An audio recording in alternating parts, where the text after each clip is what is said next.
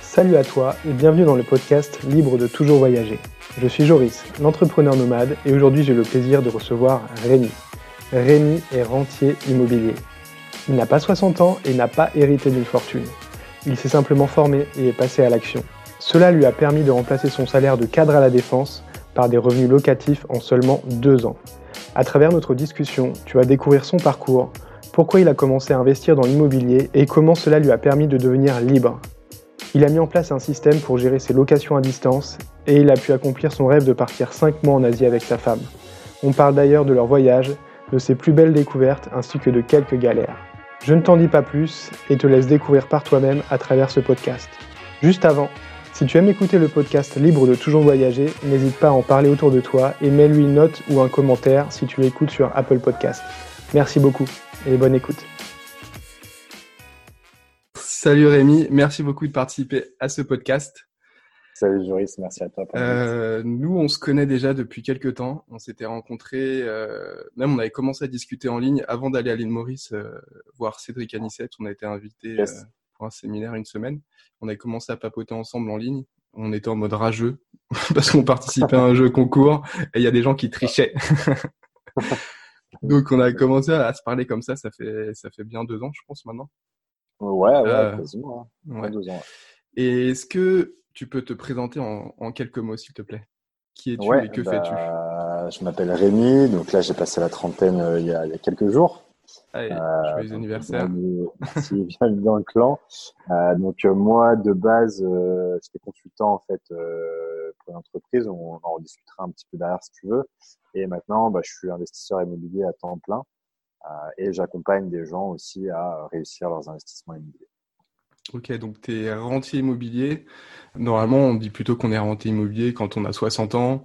Alors, toi, tu es rentier immobilier, tu as, 29 ans apparemment quand tu as, pu dire, OK, je suis rentier immobilier. Et ouais. c'est parce que tu as eu un, une grosse somme d'argent euh, venant de tes parents. Comment ça s'est passé? Ouais, bon, mes parents sont millionnaires en fait, euh, donc ils m'ont donné euh, 10 millions et je suis revenu rentier d'un coup. Euh, non, pas du tout. En fait, moi, je, mes parents, ils sont, euh, ils toujours euh, gagner correctement leur vie, euh, ni plus ni moins. Mais si tu veux, euh, en gros, l'argent, c'est toujours été quelque chose de tabou. C'est-à-dire que pour eux, la seule, le seul moyen de devenir riche à, vie, c'est le fameux CDI, métro, boulot de dos. Et puis, à 60 ans, tu as assez d'argent, tu prends ta retraite, et puis là, tu commences à te faire plaisir, et tu commences à acheter des trucs, à acheter de l'immobilier. Et en fait, tout le reste de ta vie avant, c'est que du CDI, tu vois. Et donc, euh, mon père, il avait déjà acheté un ou deux biens, mais plutôt en mode résidence principale euh, et résidence secondaire un peu pour sa retraite. Mais euh, c'était des choses où il me disait, bah, tu vois, je paie plein d'impôts, euh, je gagne pas d'argent dessus, euh, il y a des taxes, le locataire faut les gérer, c'est chiant. Et donc, dans ma tête, je me disais, non, mais l'immobilier, c'est enfin, impossible de, de, gagner de l'argent avec l'immobilier. Euh, le seul moyen, bah, c'est de l'acheter cash ou de pas avoir de crédit, parce que bah, sinon, ton locataire, il paye pas assez. En plus, ton locataire, il va te péter tout l'appartement. Euh, et donc, tu vas jamais gagner d'argent. Et euh, je me suis rendu compte, euh, bah, en me formant, en assistant à des séminaires, en participant à des, à des masterminds, où on s'est aussi rencontré à Maurice, par exemple, en rencontrant des gens qui ont, qui ont, fait un peu ce que je voulais faire, qui avaient une autre voie possible. Et donc, euh, j'ai décidé en fait de, de me lancer dans l'immobilier et en à peu près deux ans, euh, je suis devenu alors rentier immobilier. J'aime pas trop ce mot parce que ça fait un peu, comme tu l'as dit, un peu un peu tu fais rien. voilà, ouais. tu fais rien. Euh, je pense que je bosse peut-être euh, autant, voire plus qu'avant, mais vraiment, par contre, sur des projets qui m'intéressent. Euh, et je suis pas, hein, je suis pas euh, millionnaire ou milliardaire comme tout le monde euh, peut le laisser entendre. je pense qu'on partage un peu les mêmes valeurs là-dessus, mais peut être rentier sans gagner 50, 100 000 euros par par an. J'aime bien dire qu'en fait, pourquoi je suis rentier, c'est que toutes mes charges sont plus faibles que les revenus immobiliers que j'ai. Et donc, j'ai accès d'excédents net tous les mois bah, pour vivre, pour voyager, pour profiter de la vie. Donc, ouais, tu étais, consultant euh, dans, dans, la compta, un truc comme ça, non? Quand on t'entend parler. en, en, gros, pour faire simple, tu gagnes plus que ce que tu dépenses, quoi. C'est tout. ouais, voilà. C'est ça, ouais. Consultant la compta. Quand, euh, ouais, si, si tu gagnes 1000 euros par mois et que tu dépenses 800 euros par mois, si par exemple tu vis en Thaïlande, bah, tu peux dire, OK, je suis, je suis rentier. Euh, ouais. T'as pas, pas besoin de gagner 5 000, 10 000 euros, même si ça peut être un objectif pour certains. Ouais. T'as pas besoin de faire ça. Et ouais, moi, c'était un peu le même principe. Mes parents avaient acheté un petit appartement mais euh, je savais même pas qu'ils avaient acheté pour investir. Mais c'était un, ils achetaient, acheté un appartement neuf, ils perdaient de l'argent tous les mois dessus. Euh, ils avaient des, des galères avec le, le locataire, euh, qui ont du mal à faire payer, à partir, qui payait pas. moi, c'est un peu la seule expérience aussi que j'avais dans, dans l'investissement immobilier. Euh, et je pense qu'on a à peu près les mêmes raisons qui nous ont apporté vers l'investissement immobilier, parce que moi aussi j'ai commencé par l'investissement immobilier. Euh, Qu'est-ce qui t'a fait te dire un jour, parce que tu avais, je pense, une bonne situation, qu'est-ce qui t'a fait dire ok, non, c'est j'ai envie de faire, j'ai envie d'investir dans l'immobilier en fait, tout simplement. Ouais, bah en fait, je pense que c'est un peu contradictoire ce que je veux dire, et je pense que ça, ça fait rager entre guillemets euh, pas mal de gens. Mais euh, on dit souvent, euh, moi, les gens que j'ai vus qui ont réussi le plus rapidement en immobilier, et c'est le cas vraiment des personnes que je côtoie d'investisseurs et des personnes que j'accompagne, c'est souvent les gens qui n'avaient pas un, très gros salaire. Euh, parce qu'en fait, ces personnes, si tu veux, elles se disent, ok, là, je gagne 1005, 2000, euh, bah, finalement, si je fais euh, 3-4 appartements rentables, je peux très rapidement remplacer mon salaire. Alors, quand tu commences à être sur des 2005, 3000, voire 3005, voire 4000, euh, gens que j'accompagne qui ont 5-6 euh, 000 euros de, de salaire euh, et qui se disent j'en ai marre de leur boulot, bah, en fait, la problématique qu'ils ont, c'est que euh, le gap entre j'ai zéro revenu immobilier et je remplace mon salaire, il est ultra énorme. Tu vois. il est ultra énorme et donc pour eux, c'est beaucoup plus compliqué. Moi, j'ai pas honte de le dire, hein, je gagne à peu près 2005 euh, par mois. Euh, donc euh, salaire plus, on va dire, par rapport à la moyenne des Français, mais sans non plus être être mirobolant. J'étais à Paris, donc en gros, tu imagines bien que les frais étaient, étaient, complètement différents de, de, des frais de la, de la, province ou ailleurs. Euh, et en fait, qu'est-ce qui m'a fait dire ça? C'est que euh, tout le monde me disait euh, T'as de la chance, t'as de la chance, t'es en CDI, euh, t'as un métier de consultant, tu travailles avec plusieurs entreprises, tu voyages avec ton boulot, tu as les tickets restaurants, ça faut le savoir, les tickets restaurants, fait rêver tout le monde, c'est une euh, et en fait, je me suis dit, mais quand je vais au boulot, j'ai pas de sens, tu vois, ça me fait pas kiffer. Et surtout, euh, comme tu es consultant, euh, bah, l'avantage, c'est que tu changes de mission régulièrement. L'inconvénient, c'est que c'est pas toi qui choisis tes missions. Donc, tu peux être faire trois mois sur une mission de ouf, tu te dis, c'est le job de mes rêves, c'est le boulot de ma vie. Et puis après, euh, bah, les six prochains mois, on t'envoie sur une mission euh, pourrie euh, dans un client que t'aimes pas, à faire un boulot que t'aimes pas. Et en fait, euh, et pourtant, tu vas travailler 50, 60 heures par semaine euh, sur un truc que t'aimes pas. Et euh, à l'époque, j'étais aussi sur Paris. Donc, euh, le fameux RER ou ligne 1 tous les matins où ça sent la transpi et t'es collé comme ça. bon, là, vous avez que l'audio, mais vous imaginez bien quand t'es entassé dans un métro, c'est horrible. Et donc, je me suis dit, je, je veux pas faire ça toute ma vie. Quoi. Pas faire ça toute ma vie. Et donc, j'ai décidé de me lancer sur l'immobilier. Et j'anticipe peut-être une question que tu peux avoir, c'est finalement pourquoi l'immobilier? Parce qu'il y a la bourse, il l'entrepreneuriat, il y a Bitcoin, il y a tous ces trucs-là.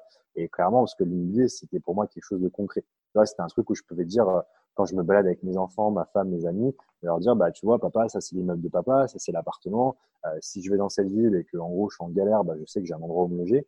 Euh, et c'est du concret, tu vois. C'est du concret. Et surtout, clairement, comme j'avais pas beaucoup d'épargne, euh, bah, j'ai commencé à regarder la bourse. La bourse, on te vend des, des rendements mirobolants. Euh, on te dit tu peux faire 30-40%, et je parle même pas du Bitcoin euh, si tu regardes ça maintenant. Euh, on te dit tu peux faire 300, voire, voire 3000% parfois dans certaines, certaines phases. Le problème, c'est que si tu fais 300% et que tu mets 100 balles, c'est pas comme ça que tu vas vivre de tes revenus à lui. Tu vois. Alors que l'immobilier, c'était le truc où vraiment on te disait, bah, même si tu fais entre guillemets 10, 11, 12% de renta, sur du 200 000, 300 000, 400 000, tu peux acheter avec 0 euros d'apport euh, bah, un peu comme tu as fait toi, un peu comme j'ai fait moi aussi. Donc, euh, c'est ça, l'effet de levier est énorme, c'est que tu as, du, du 10%, mais sur de l'argent qui n'est pas à toi en fait. ouais, c'est ça en fait.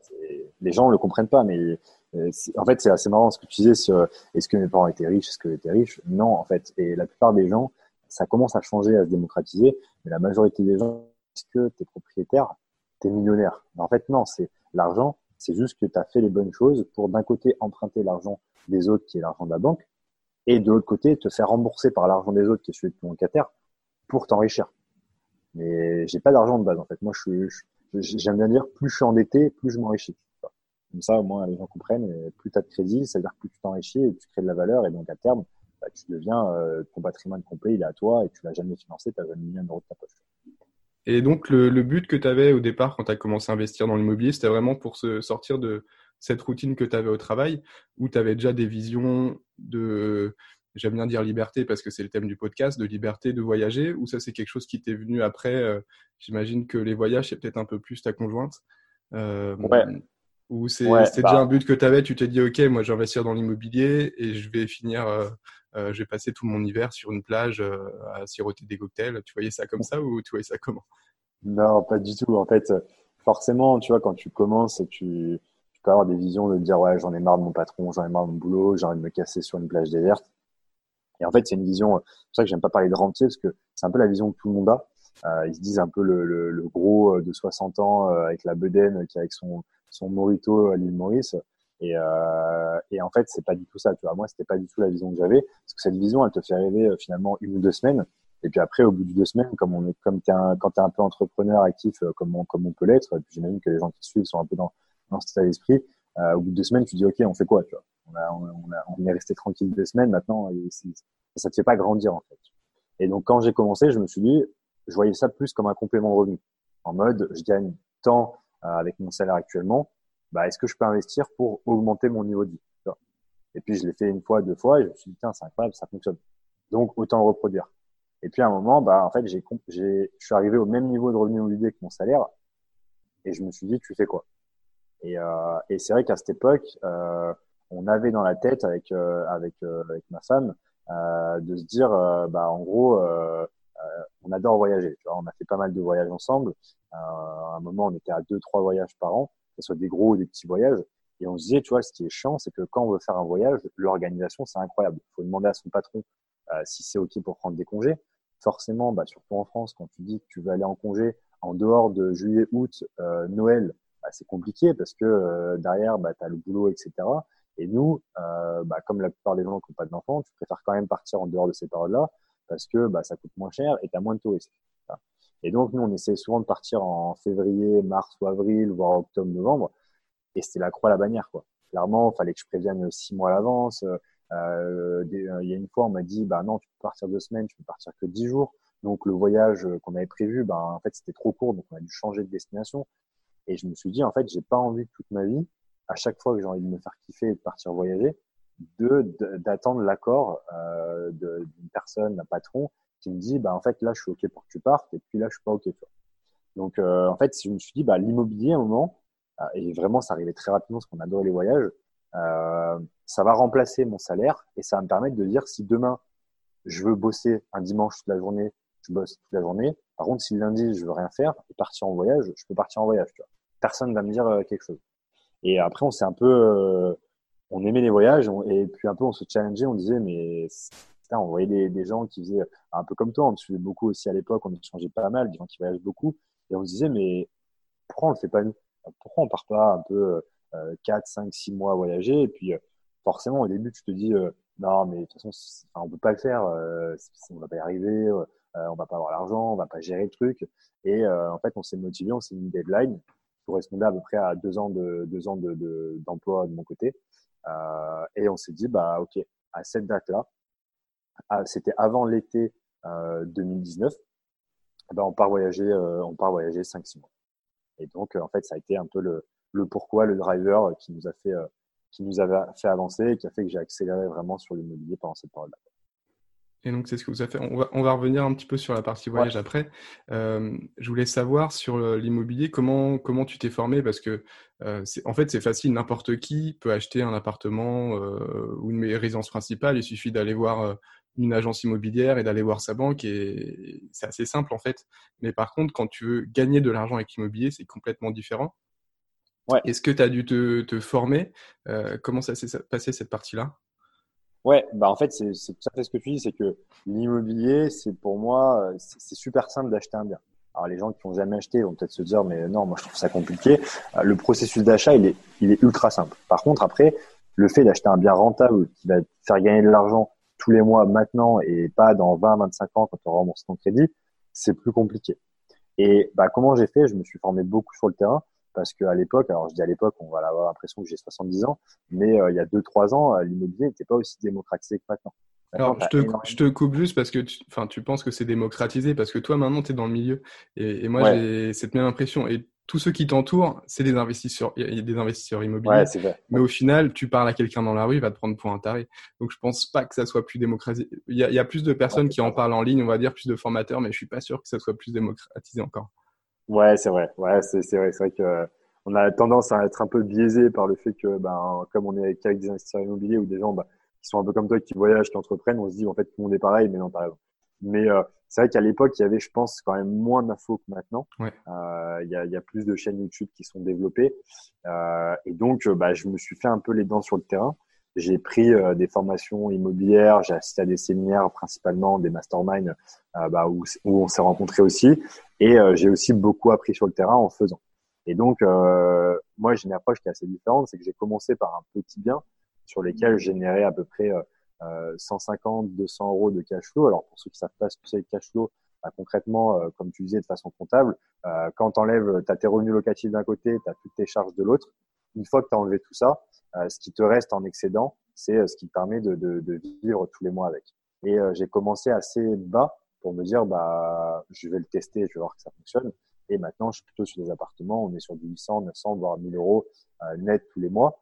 Mais je me suis fait sur le terrain. J'ai essayé sur un petit appartement je, je, me suis cassé la gueule clairement. J'ai perdu énormément de temps, énormément d'argent. Euh, C'était le coût de l'apprentissage. Euh, et j'ai vu que ça marchait. J'ai reproduit ce que ça marchait en mieux. Et puis, je suis allé sur un apprentissage continu. Quoi. Mais euh, j'ai fait pas mal de, un peu de formation, plutôt euh, euh vidéo, séminaire principalement et d'échanges. Et après, j'ai fait beaucoup de formation de terrain. Ouais, moi, c'est un peu la même chose. Euh, bah, je fais comme toi, j'ai acheté deux appartements vraiment euh, avec peu de rentabilité qui me dégagent, c'est ça, 200, 300 euros de, de cash flow. Et, euh, mais je me suis formé pendant un an avant, j'ai lu des livres, suivi des formations en ligne. Et parce que c'est ce qui me passionne, c'est d'apprendre aussi. Mais au final, quand je vois le temps que j'ai perdu au enfin parce que un, un mois où tu n'investis pas dans l'immobilier, bah c'est beaucoup d'argent que tu perds techniquement. Et maintenant, j'ai, comme j'ai des connaissances, j'ai plein d'amis euh, qui viennent vers moi, qui ont vu que ça fonctionnait, qui me posent des questions. Et je leur réponds, mais non, mais faites-vous coacher, faites-vous accompagner par quelqu'un parce que le temps que vous allez apprendre, vous allez quand même faire des erreurs au début, c'est impossible de pas faire d'erreurs. Et dans l'immobilier, tu fais une erreur, ça te coûte euh, des milliers d'euros en fait. Tu peux, ouais, ça. si tu as des connaissances, très rapidement, un coaching ou se faire enfin, suivre par quelqu'un qui est vraiment très bon, euh, tu rentabilises vraiment très très rapidement. Donc maintenant, c'est quelque chose que tu proposes. Tu aides des personnes à investir dans l'immobilier. Tu as, un groupe d'accompagnement. Je ne sais pas si tu as envie d'en parler un petit peu.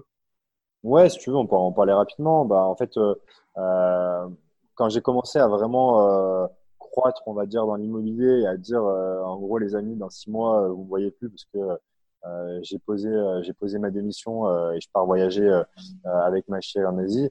Il y a des gens d'un côté qui ont dit, mais Rémi, t'as as craqué complet genre tu reviendras nous voir quand, quand tu auras les pieds sur terre. Et d'autres qui m'ont dit euh, ce que tu as fait, c'est incroyable. Euh, je, je, rêve toujours de le faire, mais je sais pas comment faire, je sais pas le faire. Et donc, euh, bah, en fait, tu commences à donner deux trois conseils, et puis après les deux trois conseils euh, commencent à devenir des très longs projets, à aider des gens. Euh, on avait discuté ensemble sur tes sur tes projets, et euh, et puis après, euh, bah, il y a des gens qui commencent à me dire, euh, est-ce que tu peux m'aider à réussir en immobilier Est-ce que tu peux me, me coacher là-dessus? Euh, et donc j'ai commencé à, à, le faire. Ça fait euh, maintenant euh, un peu plus d'un an, vraiment structurer les choses pour proposer un vrai accompagnement complet bah, qui va te permettre de mettre en place un système d'investissement immobilier qui va te permettre d'atteindre le, le, premier palier qui est symbolique pour moi, qui est les 1000 euros net de cash flow.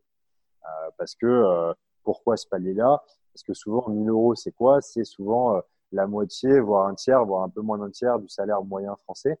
Et donc, euh, moi, je sais quand j'ai passé ce premier gap, euh, qu'en gros, j'avais euh, d'un côté la moitié de mon salaire en immobilier, je me suis dit, ah ouais, là, il y a un truc. Là, là, là c'est, c'est plus du rêve. C'est pas un coup de chance où tu as gagné un peu sur un appartement et puis bah, tu ne sauras pas reproduire. Là, tu passes dans une, dans une autre métaphore, en fait, dans un autre, dans un autre état d'esprit. Et surtout qu'en fait, passer de 0 à 1000 euros de cash flow, c'était beaucoup plus dur pour moi que de passer de 1000 à 2000 et de 2000 à 3000. Après, après tu as, as, les automatismes, tu sais comment ça, fonctionne. Quoi. Ouais. Et donc, moi, j'accompagne des gens. Euh, vraiment, euh, je suis là, quand je dis accompagne, c'est euh, on est ensemble, on revoit les projets ensemble.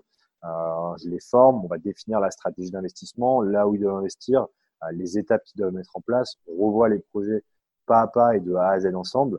Bah, concrètement, pour être sûr que quand ils font une visite, ils disent Rémi, j'ai vu ça. Moi, je puisse leur dire bah, c'est génial. Par contre, fais attention à ça et ça et fais une négociation à tel endroit. euh, ou leur dire non non là, si tu fais ça c'est pas du tout aligné par rapport à tes objectifs donc achète surtout pas ça parce que tu vas faire une grave erreur et donc je les forme là-dessus euh, via des sessions individuelles avec moi pour vraiment travailler de façon personnelle j'insiste sur le côté personnel parce que euh, investir dans l'immobilier on voit trop souvent des gens qui disent bah tiens j'ai vu mon voisin ou euh, mon pote Pierre qui a qui a acheté un immeuble de rapport, eh ben moi, il faut que j'achète un immeuble de rapport parce que c'est génial. Tu. Et en fait, euh, non, parce que tu peux pas copier-coller la stratégie de ton voisin ou de quelqu'un complètement différent de toi en espérant avoir les mêmes résultats. Par chance, tu vas peut-être y arriver. Par contre, le risque, c'est que tu te casses la gueule et que, et que euh, bah, tu, tu perds énormément d'argent et énormément de temps. C'est comme les mecs, euh, si je prends un peu ton, sur, en parallèle sur le business en ligne, c'est avec le dropshipping. le dropshipping, il y a eu une, une période où les gens ils disaient moi je fais un million de chiffres d'affaires par mois en dropshipping. Tous les gens ont voulu faire du dropshipping parce qu'ils se sont dit c'est la voie facile. Il y a plein de gens qui ont perdu énormément énormément d'argent parce que c'est pas du tout une stratégie une stratégie qui est adaptée pour euh, leur situation et leur objectif.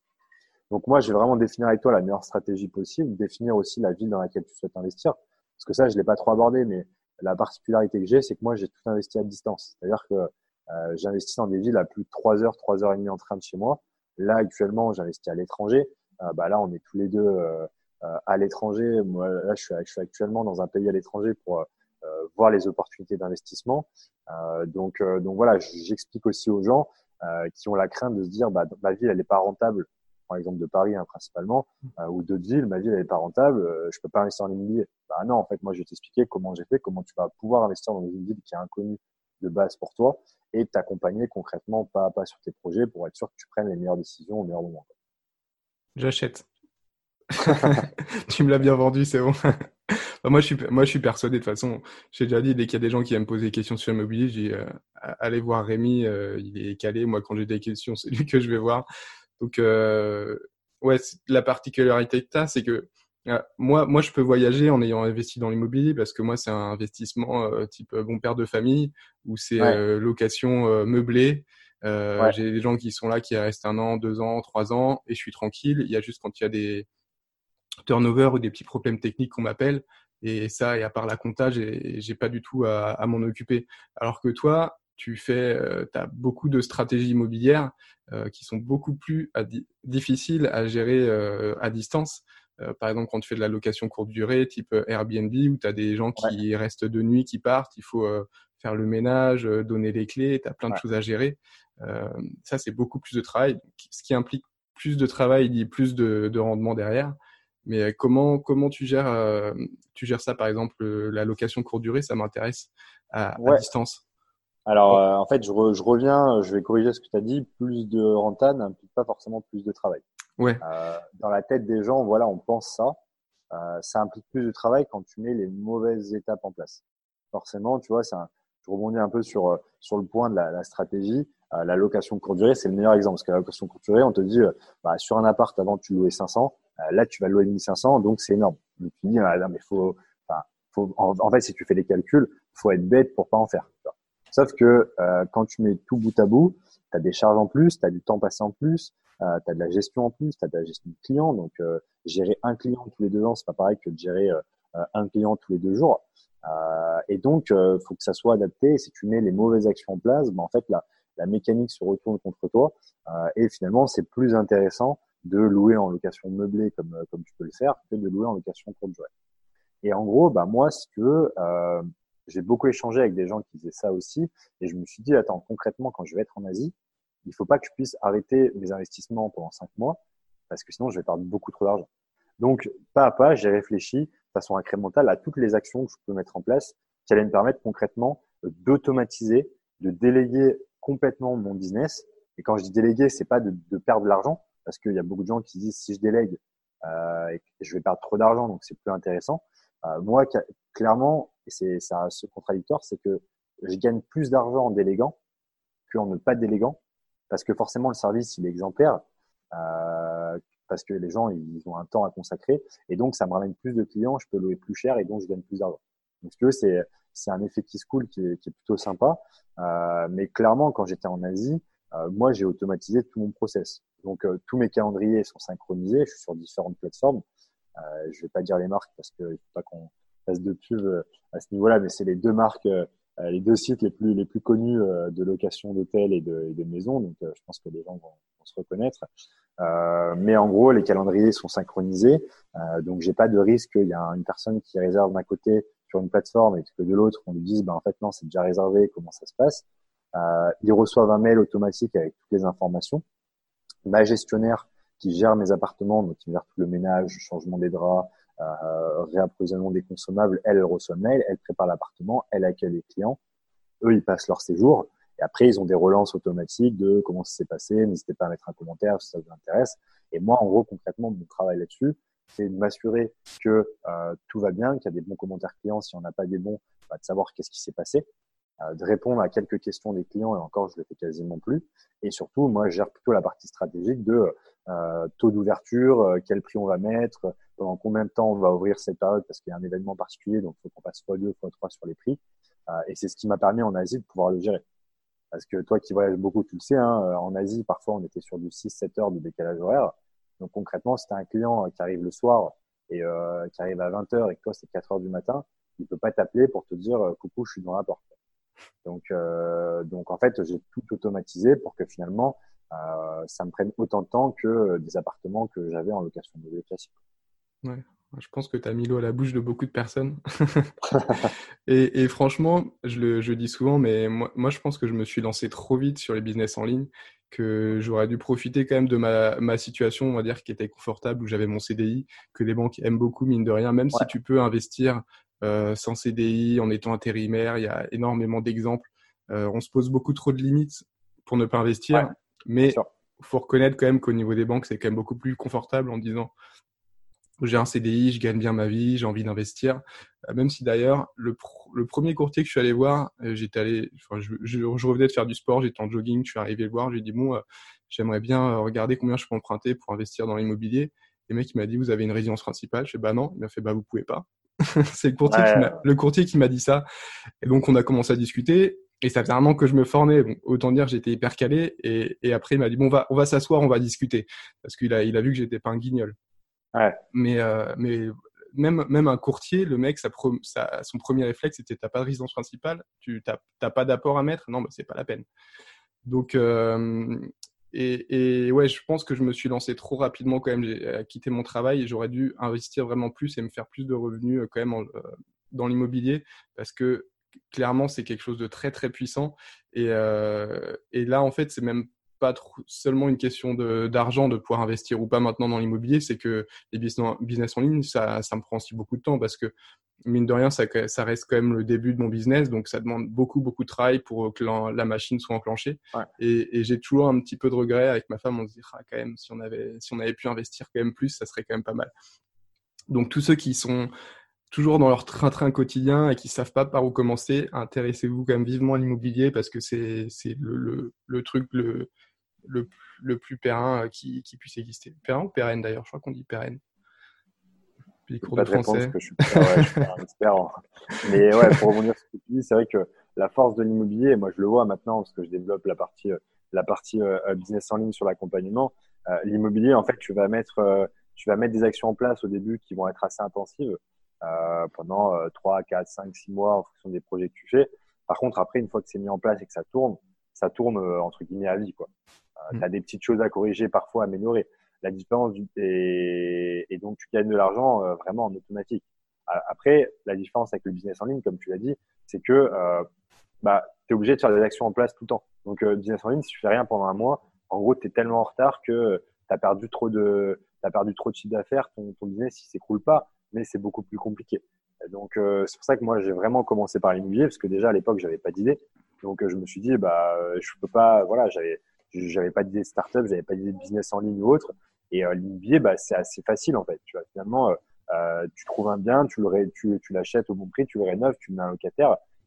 si tu fais bien, bien les choses en place, t'as pas besoin d'avoir une idée, en fait, mirobolante à, mirobolante à ce niveau-là. Donc, donc c'est beaucoup plus, beaucoup plus facile derrière. Après, euh, après bien évidemment, euh, euh, les effets de levier, les effets de levier que tu peux avoir en fait sur sur le business en ligne, ils sont dupliqués. Mais moi, je l'ai plus vu dans immobilier dans un premier temps parce que j'ai le CDI, parce que oui, on peut investir sans CDI. moi, je l'ai fait. J'ai des personnes que j'accompagne, tu vois, qui sont entrepreneurs, qui sont restaurateurs, en CDD intérimaire. Mais bien évidemment, la banque, quand tu as un CDI, c'est Saint Graal, tu vois. C'est Saint Graal. Donc, euh, donc en gros, euh, en gros, je conseille vraiment aux gens de débuter par l'immobilier et après de se dire euh, j'ai assez de revenus pour lancer mes projets derrière. Ouais.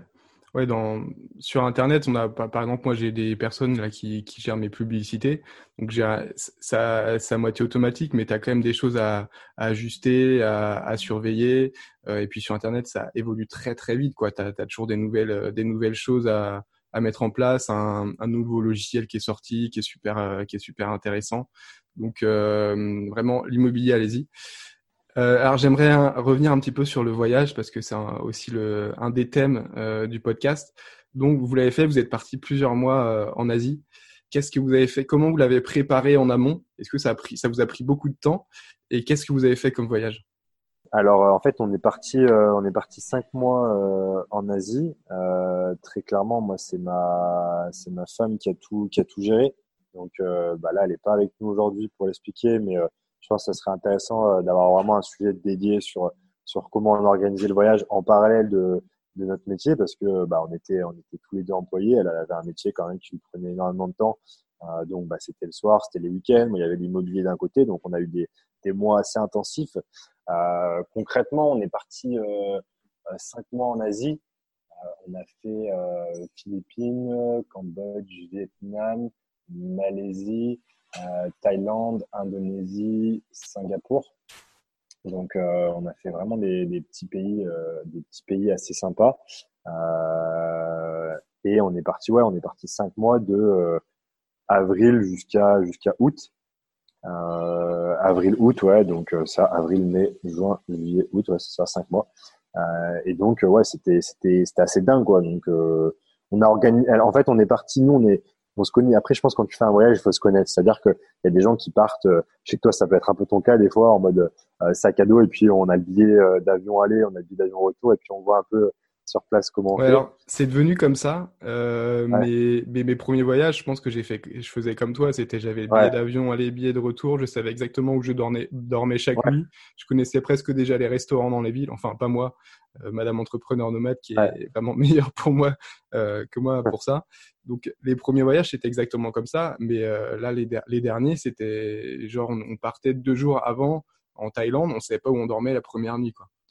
Ouais bien sûr et je pense qu'il faut faut apprendre à se connaître. C'est-à-dire que nous, on a rencontré plein de jeunes et c'est ça qui m'impressionne, c'est que maintenant, les, les, les, jeunes, alors je dis ça comme si j'étais un vieux, mais euh, quand je dis jeunes, c'est plutôt les, les 20, 22 ans, euh, qui partent beaucoup plus librement, qui vont dans les auberges de jeunesse, euh, ce que nous, on faisait pas forcément. À... Et ça nous impressionnait. Donc, nous, on, nous, on se connaissait. Euh, on savait qu'il fallait qu'on ait quand même une organisation derrière, que ça soit quand même cadré. Donc, les premiers mois, on a vraiment cadré les choses. On savait, voilà, les déplacements qu'on avait à faire. On a pris les choses à l'avance. Et il y a deux, trois endroits où on s'est un peu euh, lâché, entre guillemets. On s'est dit, bah, viens, on va là. Euh, on sort un peu de notre zone de confort et, et, et on fait des trucs qu'on n'aurait jamais fait. Et finalement, c'est ça la force d'un voyage. Euh, c'est là que tu grandis. C'est que euh, si tu vas pour être en mode plan-plan, ça sert à rien, en fait. Tu pars au Club Med euh, pendant deux semaines et, tu fais rien. Tu es sur ta plage en mode rentier, comme on disait, Morito, langouste et plage. Moi, nous, ça nous faisait pas kiffer. Donc, on était vraiment là pour découvrir des nouvelles cultures, sortir un peu de nos zones de confort, faire des choses qu'on n'avait jamais fait auparavant. Est-ce que ce voyage s'est déroulé comme tu l'attendais? Est-ce que euh, tu t'attendais vraiment à vivre, à vivre ce que tu as vécu ou ça a été plein de surprises? Non, ça a été plein de surprises. Ça a été plein de, plein de surprises euh, euh, très clairement parce que quand tu pars, tu as les plans en fait. Tu as les plans, tu te dis là, je sais que dans tel pays, il y a ça qu'on va voir, on va voir ci, on va voir ça. Euh, et en fait, quand tu arrives sur place, euh, je pense que la plus grosse surprise, c'est, la gentillesse, la culture de gens. Euh, on a vu des monuments, mais si tu veux, c'est comme si je dis, bah, tu pars en Chine, tu sais que tu vas voir la muraille de Chine. Tu vois. Donc bah, après, tu as, un, un sentiment incroyable quand tu vois la muraille de Chine. Mais par contre, euh, t'es pas surpris en te disant ah bah tiens la muraille de Chine tu vois, si tu t'es renseigné un petit peu euh, tu sais qu'il y a tel monument nous dans les pays qu'on a fait on a vu les temples on a vu des plages incroyables. Euh, mais je pense que ce qui était vraiment euh, sensationnel, c'est tous les gens qu'on a rencontrés, la culture qu'on a rencontrée, des endroits pas forcément recommandés par les touristes, qui étaient sensationnels. Et pour certains qui donnaient beaucoup plus envie que des, monuments touristiques ou des lieux touristiques très connus. Parce que nous, on est un peu comme toi, c'est que quand on part dans un pays, c'est pour ça d'ailleurs qu'on s'échange euh, pas mal, euh, pas mal de types, c'est que quand on part dans un pays, on aime bien sortir un peu des sentiers battus. Tu vois je veux dire, en gros, là, c'est le monument euh, principal qu'il faut aller visiter. C'est comme si tu vas à Paris tu visites pas la Tour Eiffel, tu as raté Paris. Tu vois. Par contre, après, c'est te dire, OK, dans cette petite rue, il y a ça qu'on peut faire. Euh, à cet endroit-là, il y a ça qu'on peut visiter. Euh, ça, ben, c'est un local qui nous l'a conseillé. On va faire une visite avec le local. et après, et après, on est beaucoup plus c'est beaucoup plus intéressant, tu vois. Et donc, j'étais surpris sur la gentillesse des gens et certains paysages où je me suis dit, waouh, enfin, je me suis dit, c'est, genre, j'ai tellement de gratitude et d'avoir fait ce voyage que on en parlait hier, tu vois. Euh, là, on a encore voyagé cette année, on en parlait hier, on s'est dit, c'est genre incroyable ce qu'on a fait, quoi. C'était pas tout le temps facile, par contre, sur les surprises, là, je parle beaucoup de positifs, mais on a eu aussi des surprises, entre guillemets, négatives, euh, des galères, quoi, parce que, ça m'intéresse. quand ouais, je sais, je sais.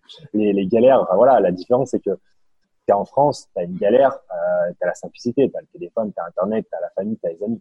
Euh, Là-bas, on s'est retrouvé dans des trucs où tu prends des bus, tu es perdu, euh, perdu dans la jungle, les mecs te disent, bah ça, euh, ça, euh, c'est ton train il est annulé.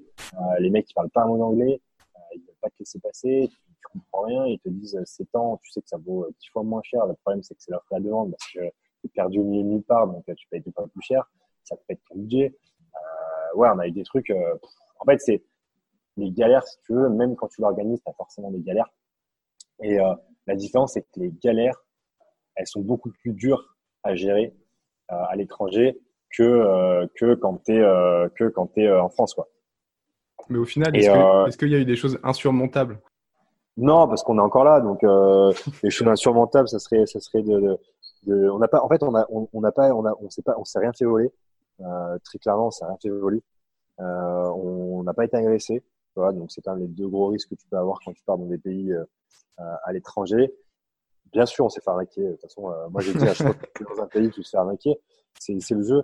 Euh, puis en fait, c'est de l'arnaque, on va dire, faut partir du principe que c'est des gens aussi qui de base, euh, c'est des gens qui de base ont un pouvoir d'achat plus faible. Donc si tu veux, quand toi tu leur donnes un euro de plus, pour eux c'est 100% d'augmentation en plus.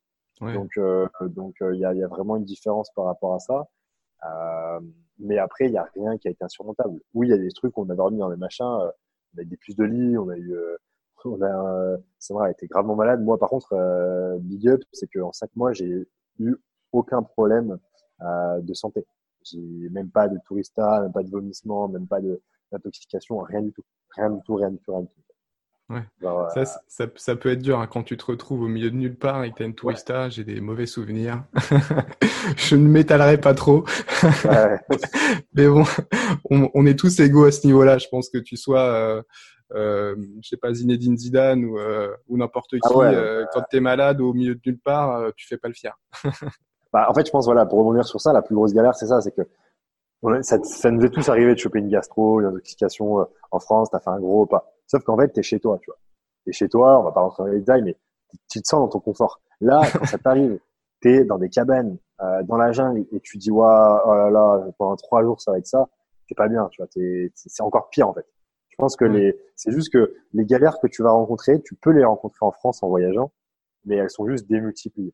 Parce que c'est dans un environnement qui est complètement nouveau.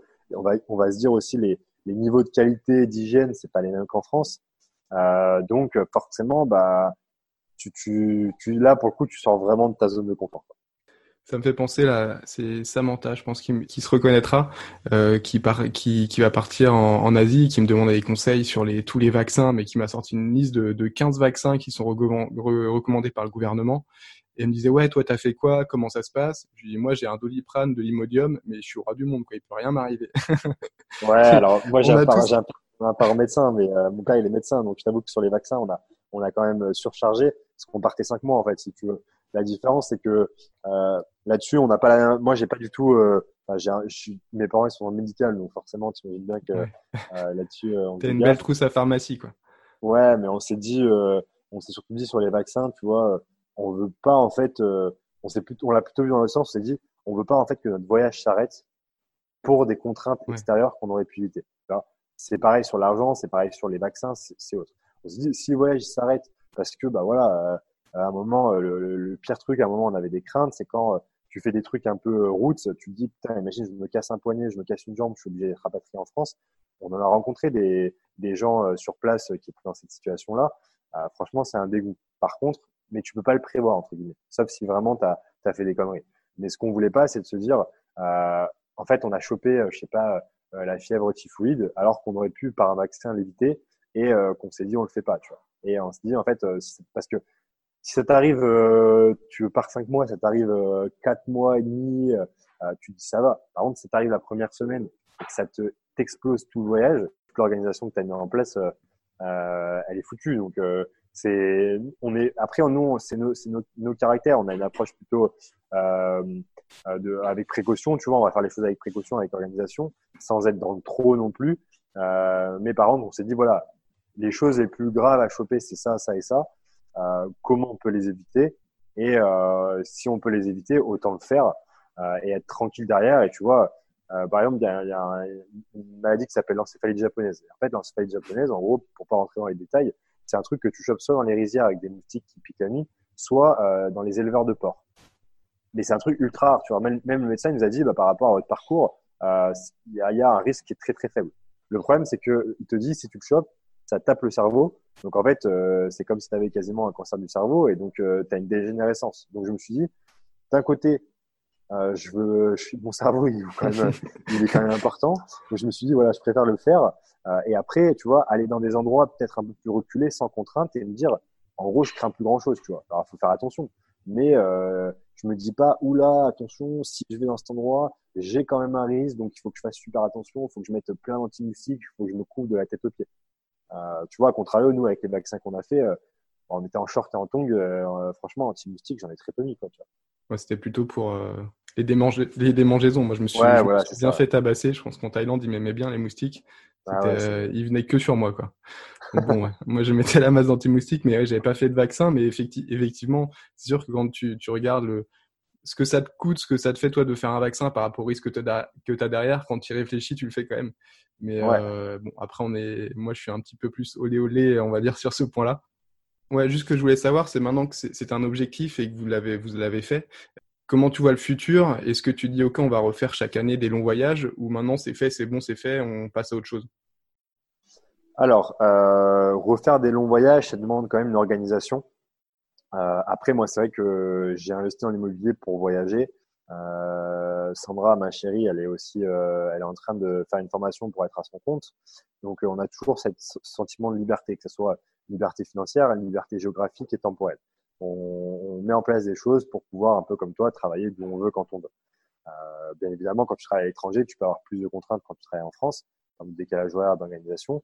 Mais euh, moi, je développe euh, mes sociétés avec cet axe en me disant, cette société-là, je suis capable de la gérer de partout à travers le monde tant que j'ai, en gros, une connexion Internet et un téléphone. donc là, on essaye de voyager régulièrement. Euh, là, depuis le voyage, on a quand même, on est quand même, bah là, on, est encore à l'étranger euh, actuellement. L'année prochaine, on repart un mois à Bali parce que c'est vraiment le pays coup de cœur qu'on a eu, euh, et surtout parce que je fais construire une villa là-bas. Donc, je vais un peu suivre la construction des travaux, mais c'est vraiment un pays coup de cœur. Donc, je pense qu'on va plutôt se faire des voyages maintenant, une semaine, deux semaines, et après faire des voyages plutôt d'un mois, deux mois. Et on, on a un peu discuté là-dessus de se dire peut-être dans 3-4 ans ou peut-être moins, tu vois, même dans moins de 2 ans, euh, on se chauffe et on part, on repart 3-4 mois, tu vois. Euh, ouais. Après, c'est une organisation qui est différente, ça dépend ce que tu as mis en place derrière. Sais que moi, j'ai rencontré pas mal de gens euh, qui ont mis en stand-by quasiment tout ce qu'ils avaient en France ou dans leur pays euh, euh, d'origine pour partir voyager. Et euh, nous, on veut vraiment développer ce concept. Et moi, c'est vraiment un concept que, que je prône. Et, et euh, la plupart des gens que j'accompagne, ils sont un peu dans cette vision de se dire, bah moi, je veux plus voyager aussi grâce à l'immobilier. Euh, c'est de se dire, en gros, on peut voyager, mais tout en maintenant notre niveau de vie, sans perdre de l'argent, euh, euh, de l'argent derrière. Donc, on va essayer de faire quand même continuellement des, des voyages un peu, un peu intéressants. Ouais, je suis totalement aligné avec, euh, avec ce que tu viens de dire. Euh, une dernière question que j'aime bien poser. Euh, Qu'est-ce qui te ferait dire dans 50 ans, OK, j'ai réussi ma vie? Ah, C'est une très bonne question. Qu'est-ce qui fait dire ça? C'est je pense que la première chose, c'est que bah, je suis là où je veux, euh, là où j'ai voulu être, si tu veux. J'ai ma famille, j'ai euh, tout mon écosystème, il s'est organisé par rapport à ça. Euh, je suis super épanoui, donc pour moi, l'épanouissement, il passe par la famille, les amis et aussi le travail. C'est-à-dire que bah, je fais un métier que j'aime tous les jours. Et je pense que le deuxième point qui est super important, c'est que bah, j'ai réussi à aider toutes les personnes de, de, ma famille potentiellement qui étaient en galère. Euh, et c'est aussi pourquoi j'ai voulu investir en immobilier pour développer des revenus et après aider à terme euh, bah, mes parents, leur rendre un peu la, la monnaie de leur pièce qu'ils m'ont m'ont donné pendant mon enfance euh, et surtout que j'ai inspiré un maximum de gens euh, à réussir et à vivre de leurs rêves euh, plutôt que de rester dans une contrainte de métro boulot de dos et qui me disent bah écoute Rémi grâce à la discussion qu'on a eue la vidéo que j'ai vue euh, le question l'accompagnement qu'on a fait j'ai eu tu vois j'ai eu le déclic et je me suis dit c'est mon tour maintenant il faut que je me lance et que je démarre que je démarre une nouvelle vie Super. Euh, où est-ce qu'on peut te retrouver en ligne si on veut te suivre? Alors, euh, tu peux me retrouver donc sur Instagram. Euh, mon, Instagram, c'est euh, IMO, donc i 2 mo du 6, donc le tiré du bas, libre, L-I-B-R-E, euh, principalement là-dessus, ou sur Facebook euh, directement. c'est vraiment les, les, canaux sur lesquels je suis le, le, le, plus régulièrement. Quoi. Super. Bah, merci beaucoup d'avoir répondu à, à toutes mes questions. C'était vraiment très, très intéressant. Et à très vite. Merci à toi, Joris. À très vite. Salut, bye. Un grand merci d'avoir écouté ce podcast jusqu'au bout. Tu retrouveras dans la description tous les liens que nous avons abordés dans la discussion. Et n'hésite pas à interagir avec le podcast, à liker, à partager, à commenter, à t'abonner, à mettre 5 étoiles selon la plateforme où tu l'as écouté. Ça va vraiment m'aider à, à, diffuser ce podcast au plus grand nombre. Et n'hésite pas à t'abonner vraiment si tu veux écouter à nouveau les prochains podcasts où j'interviewerai des nomades digitaux aussi des grands voyageurs. Pour ma part, tu peux me retrouver sur Instagram à entrepreneur-du-bas nomade ou sur mon site entrepreneurnomade.com. Tu peux télécharger aussi dans la description mon e-book gratuit Libre de toujours voyager où je te partage mon expérience de nomade digital. A très vite.